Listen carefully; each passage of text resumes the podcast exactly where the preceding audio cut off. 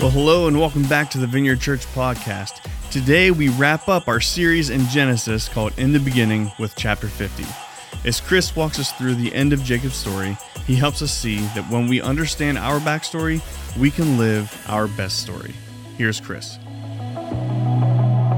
Well, hello and good morning. Good to see you all. We are going to, believe it or not, wrap up Genesis. Uh, it has been an amazing journey with the beginning of this 14 months ago. Uh, you know, the question was, why are we studying Genesis? Well, we could say, well, it's in the Bible, uh, and so that's kind of important. Uh, but really, it's about our, our backstory, our origin story. And until you know your backstory, you can't live your best story. Uh, you have to have context to live this life well. And Genesis really does provide that for us. And so today we're going to finish it up in chapter 50. If you have a Bible, open up to Genesis 50. Genesis is the first book in the Bible. If you're joining us for the first time, that's where it is, all the way in the front of the book, chapter 50. Uh, and so we'll get there in a second. Now, as far as this chapter is concerned, this is not one of those stories where at the end of the last chapter there's a plot twist and you're like, oh my gosh, I didn't see that coming. Uh, it just kind of gives us some stories end that way, some stories just end with, and then there was this, and then there was this, and then there was this, the end. And that's kind of how this ends. And I want to unpack what we can learn from that. But what I really want to do is put a bow on the whole series. Kind of what are the big things that we walk away with from this, this book? It's been a, quite an adventure along the way. The feedback has been phenomenal. I've learned a ton. I think you guys have learned a ton as well. It's amazing when we open God's Word and start just asking God, what are you saying to us? How much He speaks through His Word. So, anyway, um, the book of Genesis was written uh, 400 years after the last event recorded in the book of Genesis. Did you know that? It wasn't written down until 400 years later, and it was written for a very specific reason to a very specific people. Now, I know one of the questions you're asking is then how do we know that the events recorded there are accurate? They had something called oral tradition. And so they would remember and memorize these stories and pass them on to their kids and pass them on to their kids and pass them on to their kids. And they would tell them around the fire, around the kitchen table over and over again. And so is oral tradition surprisingly accurate. And so um, this guy Moses sits down 400 years later to write this book. Why? Well, it's a long story. So if you turn to the next book in your Bible, I'm not asking you to do that. Actually, I will ask you to do that as we leave Genesis. If you want to continue with this story, the next book is Exodus, and I would encourage you to study that on your own. Just to, to read through Exodus on your own in your own quiet time. Um, but what you'll see in the next chapter, in the first chapter in Exodus, is that after Joseph dies, the next Pharaoh doesn't know really a whole lot about Joseph or his people. He just knows there's this big group of people off in this, this land called Goshen, which is part of Egypt, that are growing and growing and multiplying and multiplying, and becomes intimidated by them and is afraid they're going, going to revolt. And so he puts them into slavery. And they're in slavery for 400 years. But then uh, by the time uh, we get to 400 years later, they are killing all the male babies because they don't want an army rising up from among the Israelites and, and they are oppressing them in slavery. And so uh, this uh, baby's born. His name's Moses. He's supposed to be killed. His parents hide him. And. Um, and they hide him as long as they can and then in desperation they put him in a basket and stick him in the river and just hope somebody will find him well just so happens he bumps into as a little baby in the basket bumps into the uh, princess of Egypt and the, the Pharaoh's daughter, and she sees a baby and just falls in love with him and takes him home and adopts him and raises her, raises him as her own. Well, Moses eventually realizes, hey, I'm not Egyptian, I'm an Israelite.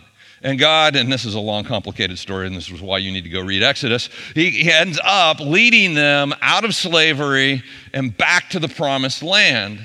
So they've been in slavery for 400 years. So they, they need to understand who they are, whose they are, where they come from. They need to know their backstory so they can live their best story. They need to know the context in which they're living, uh, or it, life doesn't really make a whole lot of sense. So Moses sits down and writes the book of Genesis to give them that context. He also writes, he writes four other books These are the first five books of our Bible. The Jewish people call them the Pentateuch, the law, the law of Moses. Uh, it would be called all of those things. All right, this is, um, and so he writes these books to give them this context. The first book, Genesis, giving them their backstory. And then the other books give them law and history and, and all those things. And this is super important.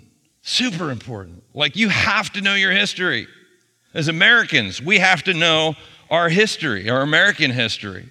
Because if you disconnect people from their history, you can lead them anywhere. The first thing that communist revolutions do is erase history. If you study Mao, uh, in the communist revolution in China in the 1950s. First thing they did was they erased the history, like disconnect from the past, pull down all the statues and monuments and rewrite the history. Because once you're disconnected from your history, you can be led anywhere. We see the same thing in the French Revolution, which wasn't called a communist revolution, but had similar, similar uh, ideologies. You know, they in the French Revolution they wanted to reset the calendar to year zero, because if you can disconnect from your, your past, you can be led anywhere. And so Moses gives them this context. They need to know where they come from. They need to know why they are in the mess that they're in. They need to know what God has promised them. They need to know who God is. That's why Moses starts off with, In the beginning, God created. They need to know who their God is, that He's different than the other gods around them. And this isn't just important for them, this is just as important for us. This is our backstory as well. We need to understand why we're in the mess we're in, the impact that sin has had on our world and on our lives, and we need to know who God is and what He's done for us. So, with that in mind, let's wrap up. I'm going to do two things. We're going to read through chapter 50. I'm going to pull a few things out. And then I'm going to, at the end, give you five things that we can, can learn from the totality of Genesis that if you can get through your head and into your heart will change the way that you live. Are you ready? Chapter 50. Let's read it together. Joseph threw himself on his father and wept over him and kissed him. Jacob also known as Israel, just died. Joseph is mourning his father. Then Joseph directed the physicians in his service to embalm his father Israel. So the physicians embalmed him, taking a full 40 days, for that was the time required for embalming. So eh, when we think of when we think of Egyptians, we think of King Tut and the pharaohs and that whole embalming. Like we're finding these people who have been embalmed in this era today and they're still preserved. Well, it's the, the height of technology in the world at the time. And this is what uh, Joseph has done for his father Israel. And the Egyptians, this is a powerful statement, and the Egyptians mourned for him for 70 days. Now, one of the things we established earlier on in this, in this book is that the Egyptians kind of despised farmers. They didn't like the herdsmen, right? And so this is why they, they end up in this region called Goshen, because they're separate and apart from Egyptian society and culture. Yet, they mourn for Jacob. The whole country mourns for Jacob for 70 days. Like they loved this guy. They didn't like him, like, or, or they were separate from him because he was different, because they were unassimilated, because they weren't like them.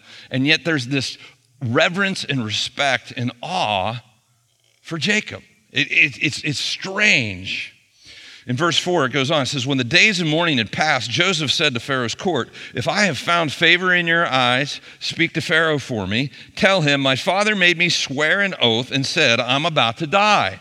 Bury me in the tomb I dug for myself in the land of Canaan. Now let me go up and bury my father, and then I will return.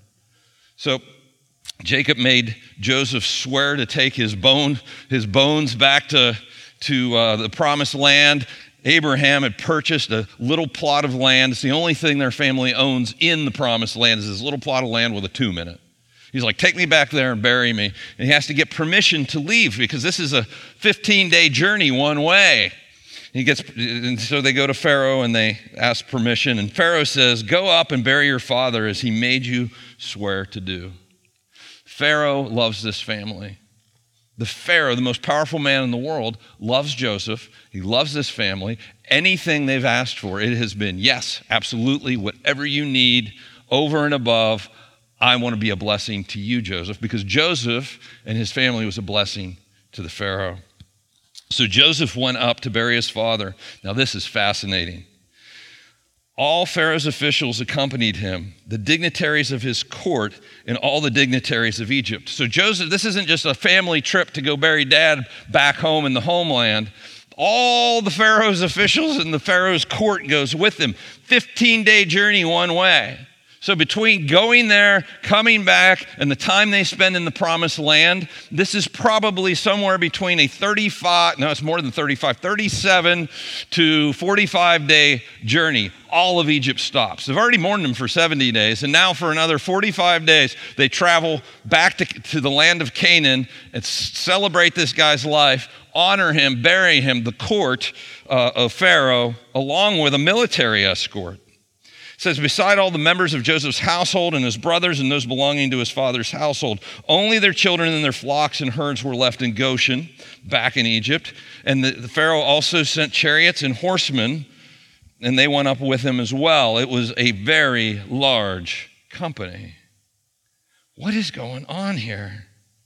This is this this seems disproportionate for a group of people that the Egyptians don't aren't supposed to like, right?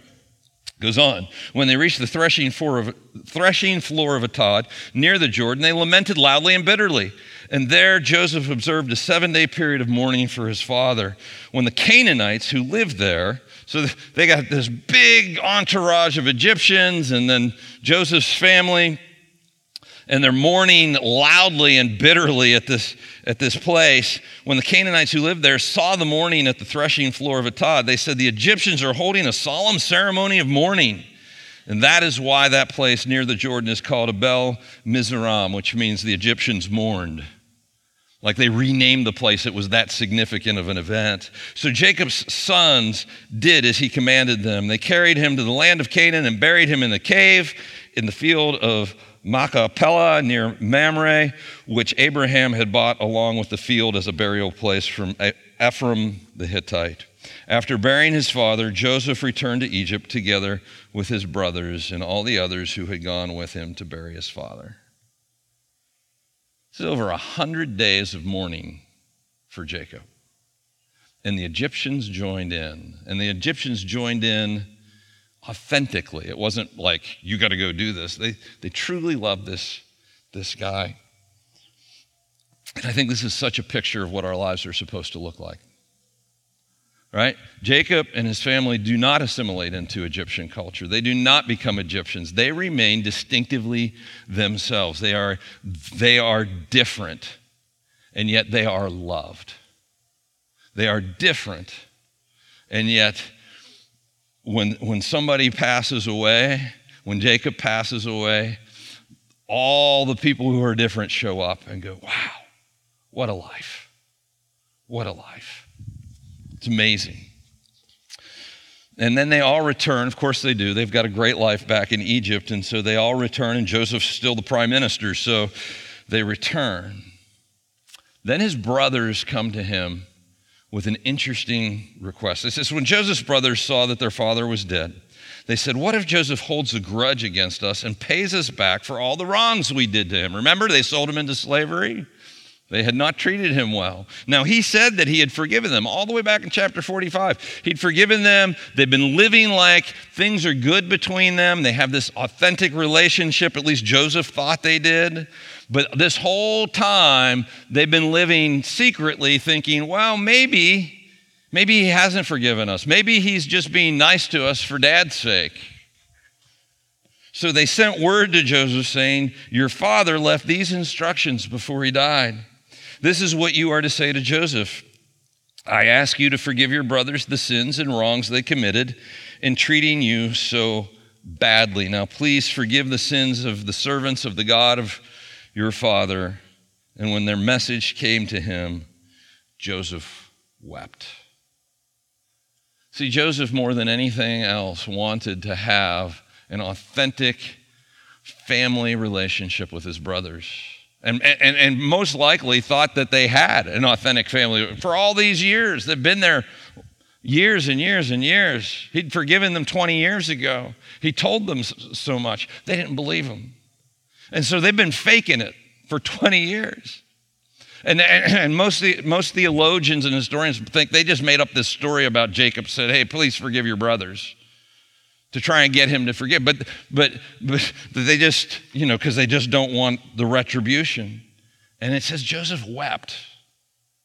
You know why Joseph wept? Because what he wanted was an authentic, and what he thought he had was an authentic relationship with his brothers, and he found out they've been faking it the whole time. That they've been questioning whether he has been forthright and honest with them the whole time. That's not a good relationship when you're living, when you got that going on.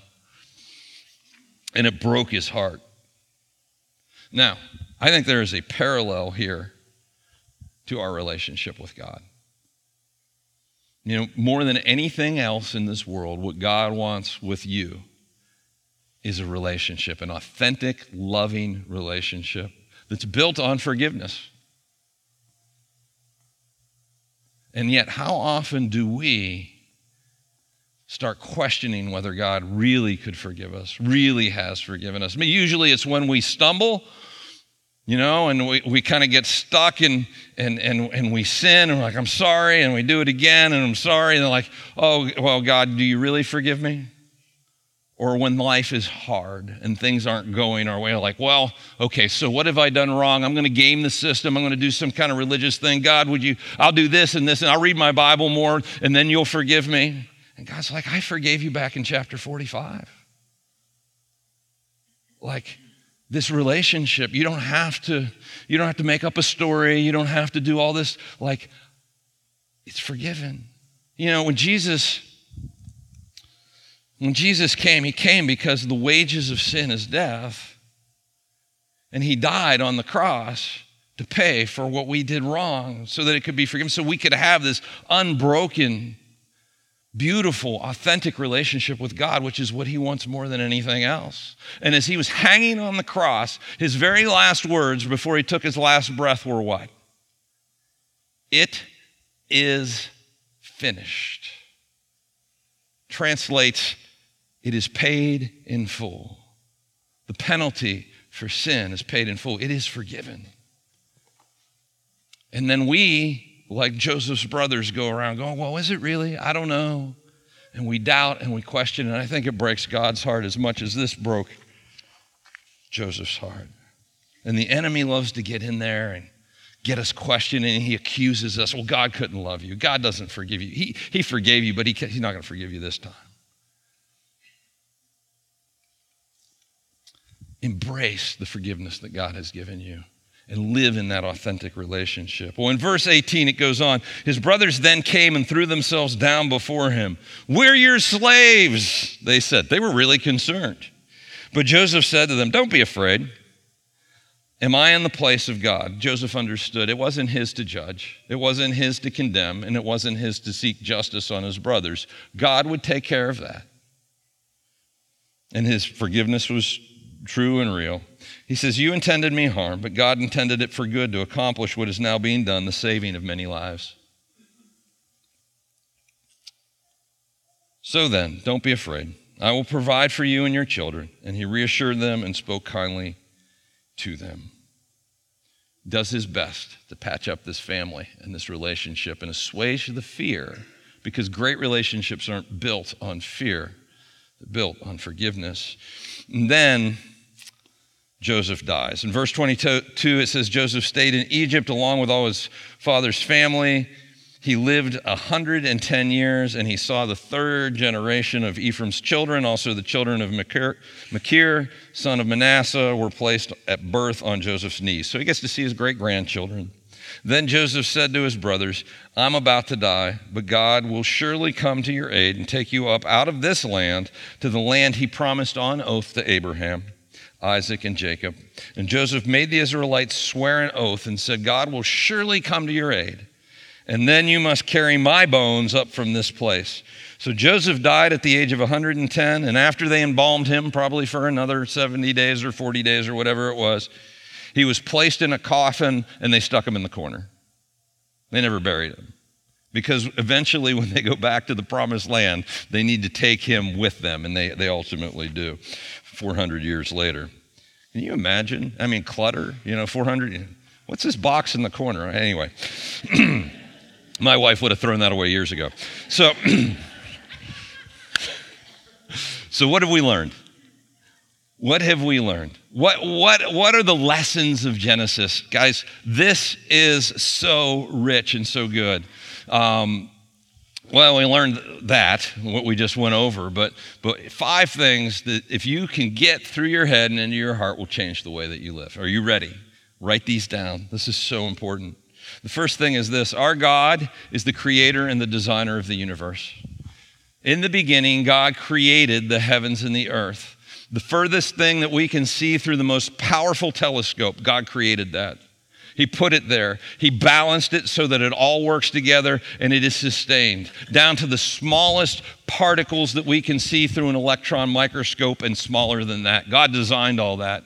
He balanced it so that a cell works, so that an atom works, all the way up to our planet being perfectly uh, positioned in the solar system and in the universe, such that it is the perfect distance from the sun so that the temperature is just right to sustain life, that the angle of the earth is just so, so that this planet can sustain life and, and go through the cycles that it goes through to do that.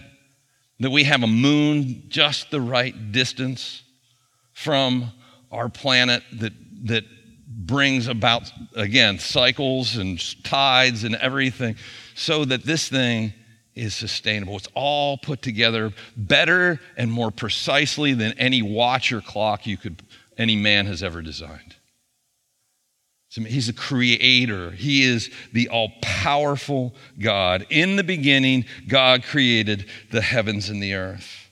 The gods, he, the people of Israel needed to understand that their God was different than all the quote unquote gods that they were surrounded by the, the family gods of the, the Canaanites, the regional gods. They were all carved or, or, or, or cast images. They worshiped things. And many of them had demonic inspirations behind them, but they weren't all powerful. They were, they were little gods. But the Israelites' God, He created everything. That was different. Nobody, nobody had that. He was all powerful. And when you understand that, you live differently.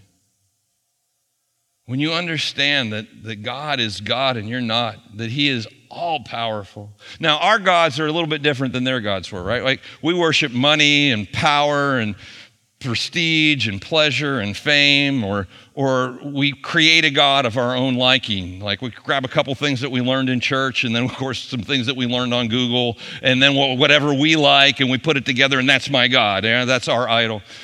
No, this is the God, the one who made all of it, who is all powerful. And when you understand that He is all powerful, you live different. In Proverbs chapter 9, verse 10, it says, The fear of the Lord is the beginning of wisdom.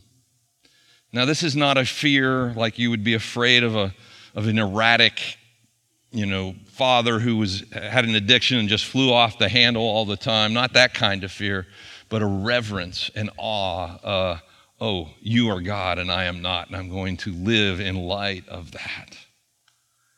That is the beginning of wisdom. They needed to understand that, and so do we. Because when you understand the vast power and the creative ability of God, it changes how you interact with Him. It changes the reverence that you have towards Him. It builds humility into our lives. You're God, I'm not. You see the beginning from the end. I don't. You know, I don't know. You're the potter, I'm the clay. I want what you want more than I want what I want because what I want is just one step down the road. What you want is my blessing 10, 20, 30 steps down the road. You know the way to get to where I'm going. I just know the way to get to the next step.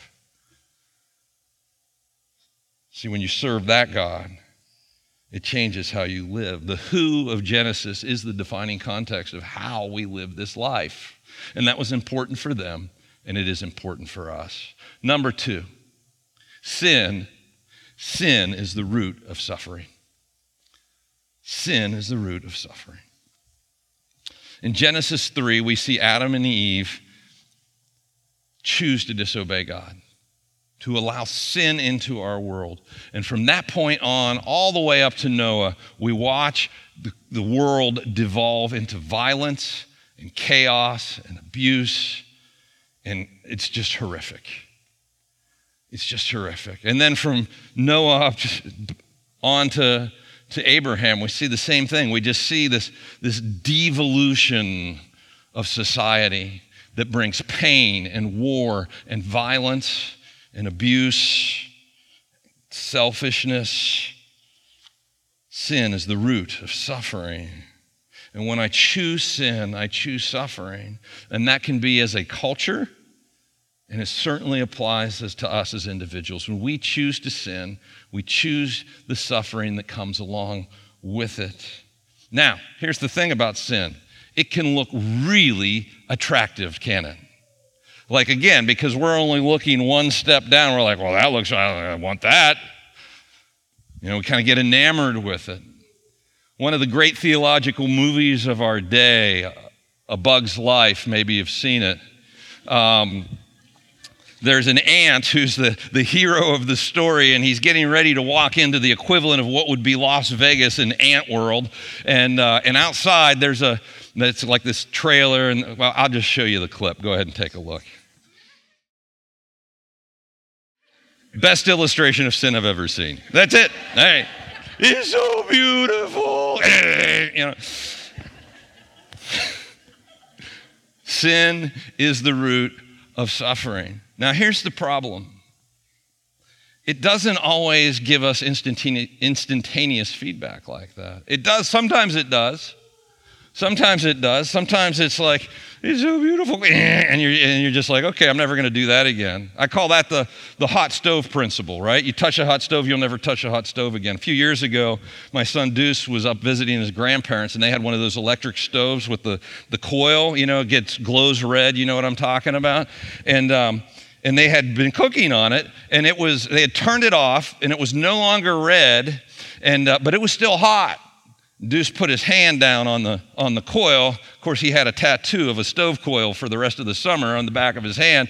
Uh, he lifts his hand away. He's never done that since. I mean, that was an instantaneous feedback, hot stove principle. Sometimes it happens that way, but more often than not, it's what I call the radioactive principle. Like if I were to drop you down in Chernobyl right now, you'd be like, that doesn't look so bad, and the property's cheap. Yeah, not a lot of people. I like it here. I think I'm going to stay. And you might pull that off for a year, but what's happening? You're cooking your insides with radiation. It's a bad idea. And that's how sin works so often. It's like, well, I didn't, I didn't experience a you know, I, I thought I, I, thought I would die, but you know, it's not too bad. I like it. It's kind of fun. Property's cheap. It's good. I'm going to stay. Because I think this is it's, it's, delayed, the delayed suffering that comes from when choosing sin, choosing to disobey God. This is why teenagers think they're inv- invincible and their moms and dads are idiots. Right? I remember when my kids were were small and, and the DARE program came in and they're like, if you smoke cigarettes, you'll die. I'm like, don't tell them that because they're going to smoke cigarette. Well, hopefully they won't, but you know, if they do eventually smoke a cigarette, I didn't die. They were lying to me the whole time. I can do, you know, well, in 15 years, you're going to have COPD and lung cancer. So that's a bad idea. It's a delayed death. Or don't ever use drugs or you'll die. Well, I use drugs. Josie Deuce, do not use drugs or you will die. But anyway. I got away with it. It's kind of fun. Whatever. What they don't understand is that in a year or two or three or whatever, the, the, drugs will control them, that they will, they will end up being slave to something outside of them that controls them, and it ultimately will steal from them everything that, they, that is true and right and, and beautiful in this life. But it's that delayed sin. See, at the heart of sin is suffering. We get away with it for a little while. You know, we how often does somebody choose to have an affair? Oh, I got away with it. You get away with it for a while, but your sin will eventually find you out. And what is happening in the meantime that you might not even be aware of? The quality of your relationships is diminishing, the trust, the intimacy with your kids, with your spouse. You're not going to get away with it forever. It will ultimately rip your family apart. It might be fun for a while. Cheating on your taxes. The IRS will eventually find you out right? And you're living as a cheater or a liar. Now, here's the deal. We don't make, a good parent doesn't make arbitrary rules for their kids. You know, I, I, a good parent doesn't go around, I love being in control and I love rules, so I'm going to make all kinds of rules everywhere because they need to know that I'm in charge. That's not good parenting, just so you know. Good parenting is here are the rules, because I know, because I've lived 20 or 30 years longer than you have, that on the other side of this decision is pain. And my goal is to keep you from experiencing that if I can, right? It's, it's out of love, it's out of protection. It's, I've lived longer than you have, I have a bigger perspective than you do. We make, that God's the same way. God gives us these guardrails for life for our benefit to keep us from experiencing this unnecessary pain and ripping our families apart or ripping our lives apart. Sin is the root of suffering. And the inverse of that is point number three, which is this obedience is the pathway to blessing. And we see this in Genesis as well. And sometimes it's a delayed blessing, though. That's, the, that's where we get hung up, right? We want to see the immediate effect. But sometimes it's sometimes it's going to be a while until we see that that blessing. But ultimately that is where blessing comes. And it requires faith to walk that path. And you live long enough and you will see that it's true. Now, sometimes doing the right thing looks like it will make things worse. Anybody ever been there? I have to tell the truth in this situation and it's going to cost me. But ultimately, down the road, it's going to bless you. And you need to walk through whatever that cost is to get to the ultimate blessing, the bigger blessing that God has for you. So it might cost you for a time, but ultimately, obeying God brings blessing. His commands are for our good and for our best. And Genesis shows us this principle loud and clear. God shows up to a guy named Abram. Abram means father, says, I'm going to bless you and you're going to be a great nation changes his name to Abraham. So he goes from father to father of nations, which is what Abraham means. And he has no kids. It's another 40 years until he has Isaac. Delay, delayed blessing. And he never, it's another five or 600 years until the children of Israel come out of Egypt as a nation. He never gets to see it in this side of heaven. But I think the most clear example of this is Joseph. Joseph chooses to obey God every step of the way.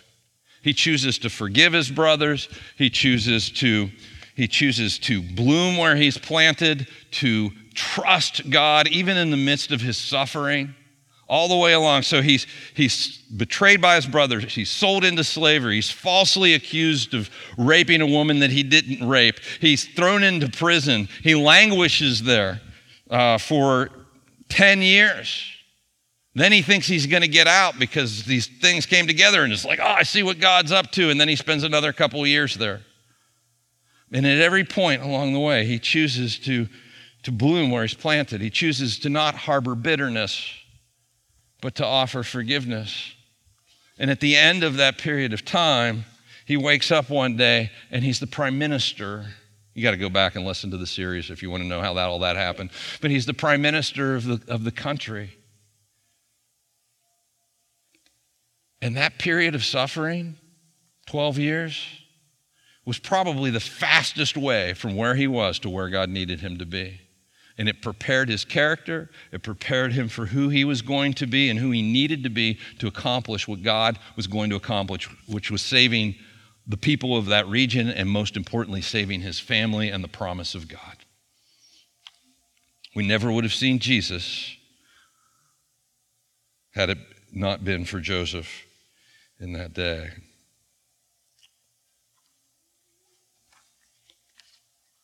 So, obedience is the pathway to blessing. Number four, there are many things that you won't understand until the story is over. There are many things you're just not going to understand. You know, when we die, I hope you have a list of questions you're going to ask God about because we don't get them all answered in this life.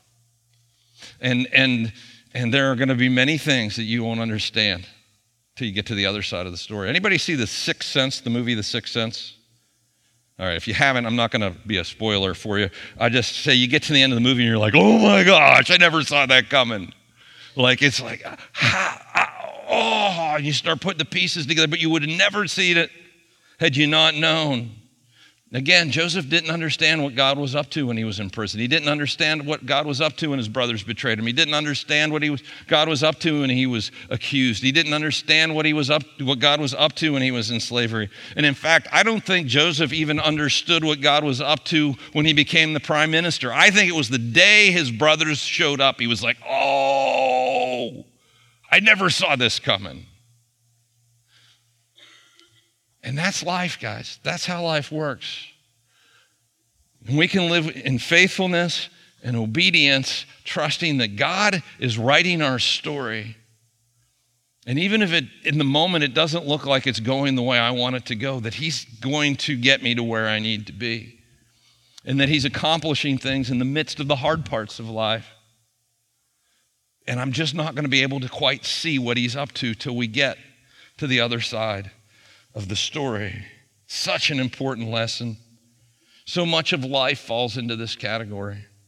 So much of faithfulness falls into this category. It's why we say walk by faith, not by sight, because this is how life works. You know, one of our memory verses in this series was Proverbs 3, 5, and 6. Trust in the Lord with all your heart. Trust Him and lean not on your own understanding because you only see one step in front. You don't see the end of the story. You don't know what God is up to in the midst of either the good times or the suffering times that you're going through. And then in verse 6, it says, In all your ways, submit to him. In all your ways, obey him. In all your ways, do what he says because he's looking out for your best interest. He knows the fastest way from where you are to where you're going. And he's writing your story. Trust that he is. In all your ways, Obey him, submit to him, surrender to him, and he will make your paths straight. I'm sure Joseph didn't get it perfect, and neither will you, but I think Joseph got it really good. He did really well on the journey, and his, his you know, his path from where he was to where God needed him to be was pretty short. Now, by our, our standards, 12 years isn't short, but it was short compared to everything else we're seeing in this story. There are many things that you won't understand until the story is over. And we need to get okay with that. That's part of the context of Genesis that helps us live our best life now. Number five, last one. The real hero of Genesis is Jesus. You're like, ah, what do you mean? They never mention Jesus in Genesis. Oh, all through Genesis. Actually, all through the whole Old Testament. You know, oftentimes people are like, I like the God of the New Testament. I'm not such a big fan of the Old Testament. Why do I even need to read the Old Testament? It's hard. I'm just going to read the New Testament. I'll just read the Gospels or what. No, no, no, no, no, no. The whole Old Testament and the book of Genesis, it all points to Jesus. It's so important. In 2023, we can look back and see this. Again, we live on the other side, and in part, on the other side of part of this story. And so we have the, the beauty of hindsight. We can look back and go, oh, there he is. There he is. It's fascinating. Genesis chapter 1, verse 2, it says, God was creating the heavens and the earth, it says, the Spirit of God is hovering over the waters. Now, this is interesting because the Jewish people are fiercely monotheistic, which means one God. There's one God. And yet we've got God, and then we've got the Spirit of God hovering over the waters. And then in verse 26 of chapter 1, God says to himself, Let us make man in our image. What is that? I mean, the, one of the things that Moses was trying to communicate, and God through Moses, is there's one God. And yet we see this reference to God being multifaceted. We call it the Trinity today. You know, the Father, the Son, and the Holy Spirit. The Spirit's hovering over the, wa- the water, the Father, Creator, and Jesus, the Son. And it points forward to Jesus. In Genesis chapter 3, after the fall and uh, man had sinned, God comes and he's cursing the serpent and the devil, and it says, And I will put enmity between you and the woman, and between your offspring and hers, and he will crush your head, and you will strike his heel. I love how it goes from, you know, offspring in general to he. He will crush your head, and you will strike his heel. It's talking about one specific offspring. This is a, prof- a prophetic word pointing forward to Jesus and the cross, where the enemy will strike his heel, where he will think he won. He poisoned him. He ended it all with killing Jesus, and yet on, he didn't know Easter was coming. He didn't know Sunday was coming, that ultimately, with the resurrection, Jesus would crush the power of the enemy. In Genesis chapter 12, God shows up to Abraham and says, Look, I'm going to bless you so you can be a blessing. And all the peoples of the earth will be blessed through you. And he's pointing forward to his rescue plan, to his Messiah, to the one who would come through the line of Abraham, Isaac, Jacob, ultimately Judah,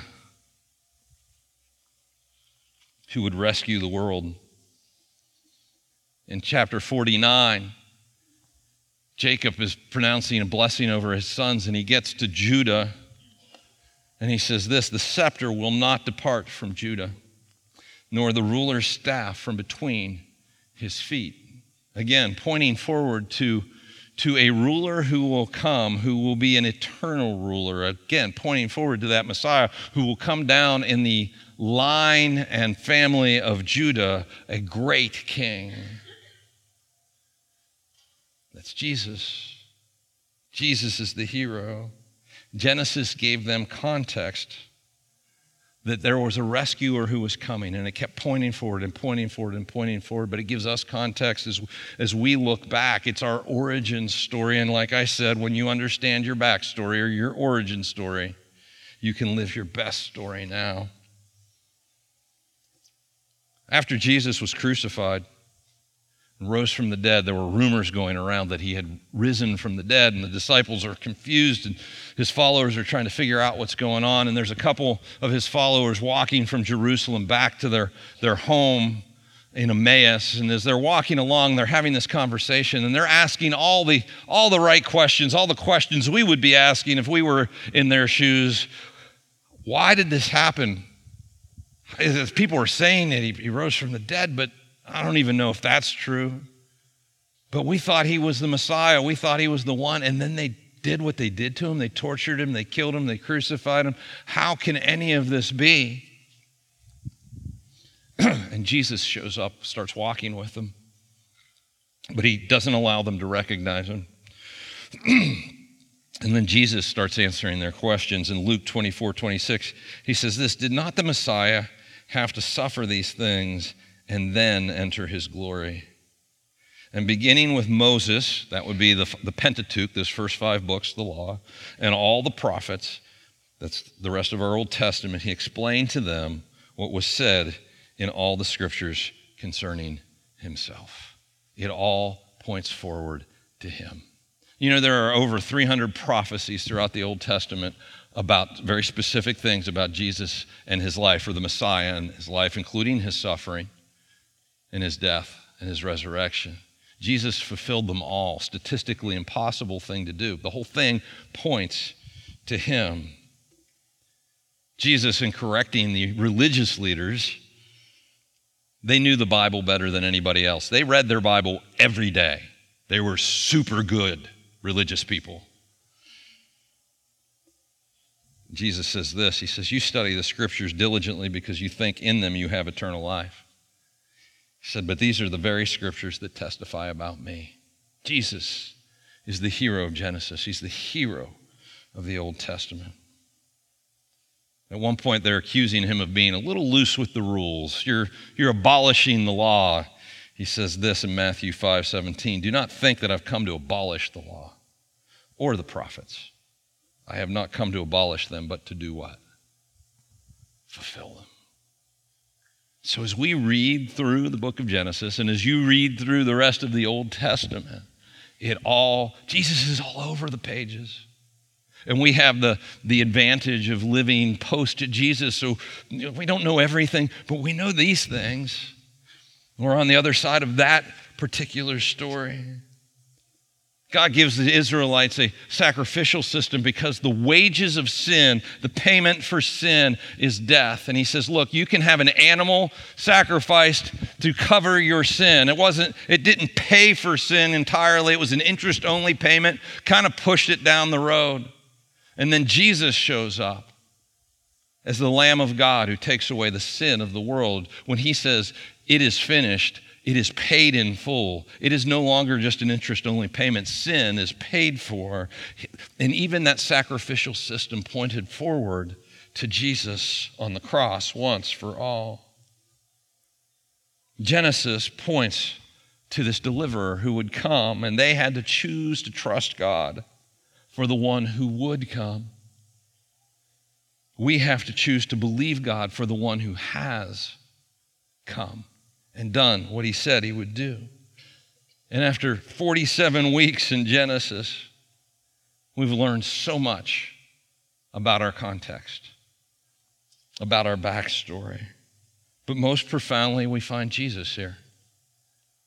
We find it pointing prophetically in a way that couldn't have been orchestrated by man, pointing to Jesus Christ, God's plan of rescue for every single one of us. And it's a rescue that every single one of us has access to today if we'll choose it. Like Jacob or like Joseph's brothers, or like Joseph, I guess, God wants more than anything else a relationship with you.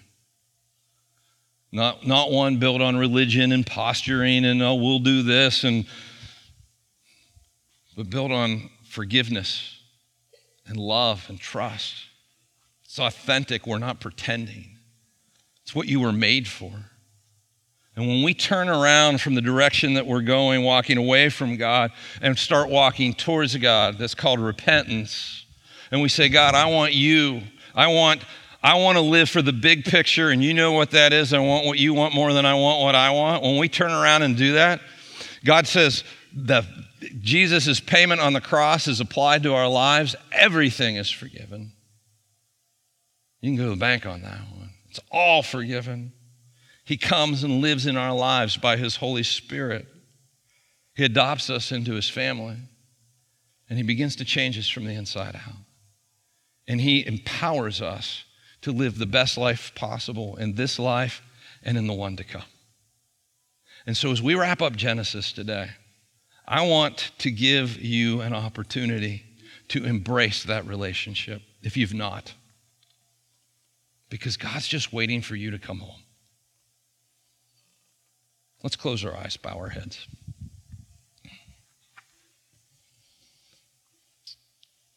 Jesus says if we put our faith in Him, And I want to encourage you to do that. And you're like, well, what is faith? I mean, that seems kind of abstract. This is how you put your faith in God. You trust Him enough to do what He says. Say, I'm going to follow you. I'm in with you. He gets to be in charge. And so, just in the quiet of your, your heart, I want to encourage you to have a conversation with him right now and just say something along these lines. The words aren't important, it's the heart of it that's important, but something along the lines of God, I want what you want more than I want what I want. I have found that sin is the root of suffering, and I don't want to do that anymore. So I choose now to turn around and come home. Will you forgive me? Will you come and live in my heart? Will you adopt me into your family? Will you change my life forever?